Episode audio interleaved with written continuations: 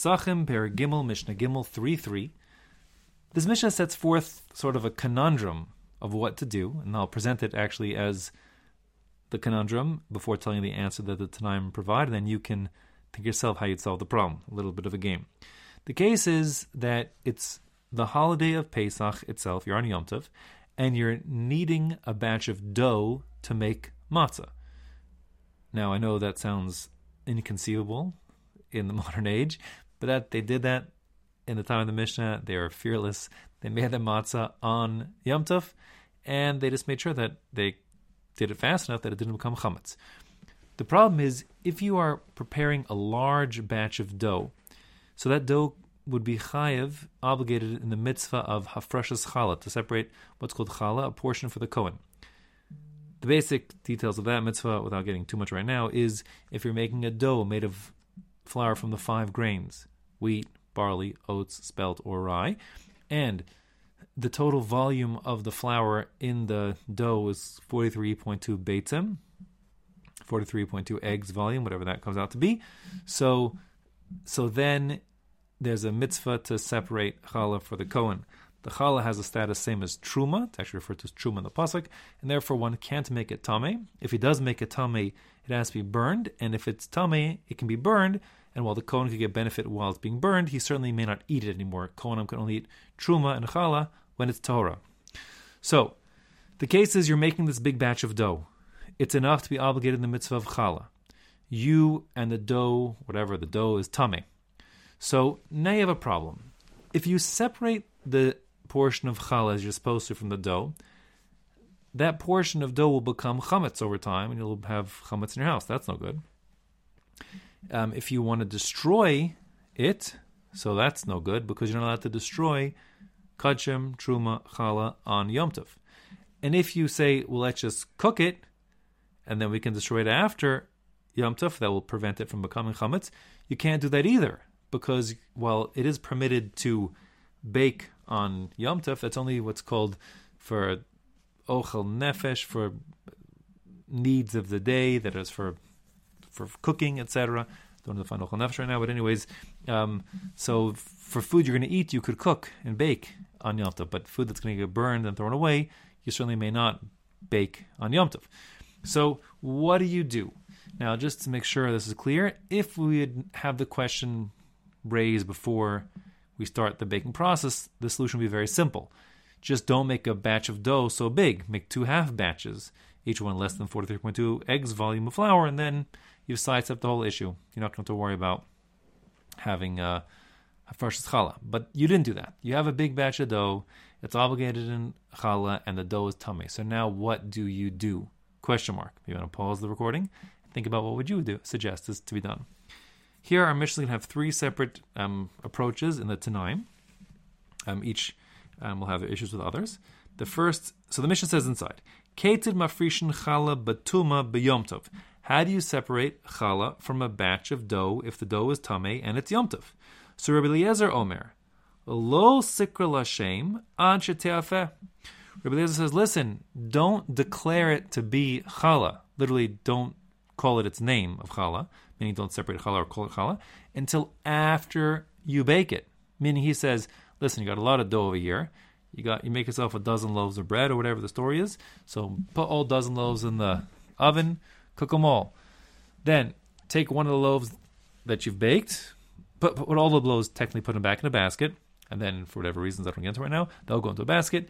And then you'll take one loaf, you take the smallest of those loaves, and declare that one to be the challah, Kohen can't eat it um, because it's tame, but you don't need to burn it because you don't need to burn it because it's not going to become chametz now. And after Yom Tov, you'll give it to a Kohen, and he can burn it. And if he wants to use it as a fuel source while he's burning it, more power to him. So that's Rabbi Eliezer's elegant solution. The problem is Rabbi Yehuda Beseira doesn't like that because it's turning out in the rearview mirror, lemafreya, you know, in, in retrospect, that you baked this loaf of bread and you didn't need to. It's a loaf of bread you weren't planning on eating, so you're really doing the prohibition of baking on Yom Tov, something that's not food for consumption. So Rabbi isn't concerned about that because he says that at the time of the baking, it's not any one of the loaves were eligible for eating. Just after the fact, you decided to declare one of them to be um, challah, and more than that, you actually could have each and every loaf could have been edible. Just yet separate a little piece of each and every loaf as the challah portion. So he says that it's not a problem. Everything is eligible to be cooked and baked because you haven't declared anything to be challah yet. But Rabbi Rabbi Yehuda ben Beseira doesn't like that at all. He says, nope, since in retrospect it will have been doing some baking of things that aren't food for eating, he forbids it. So instead he says, Rabbi Yehuda ben Beseira Omer, tatil batzonen. He says, just put it in cold water. His thinking is that if you put raw dough in cold water, that will impede the leavening process, the chimutz. It won't come to become leaven, chametz, as long as you keep it nice and cold.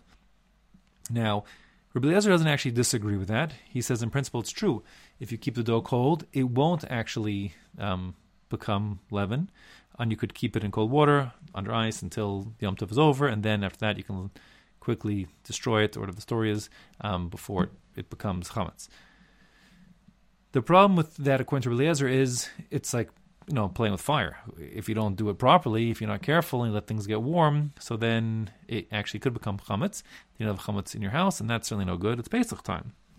So therefore, Rabbi Eliezer prefers this first solution, but he actually would agree, um, like uh, as second best to Rabbi Yehuda ben Beseira's plan. Meaning, he says at the outset, first bake it all, and then call it challah afterwards. But Rabbi would say, listen, if you separated the dough and you called it challah, so now you've got a ticking time bomb in your hands.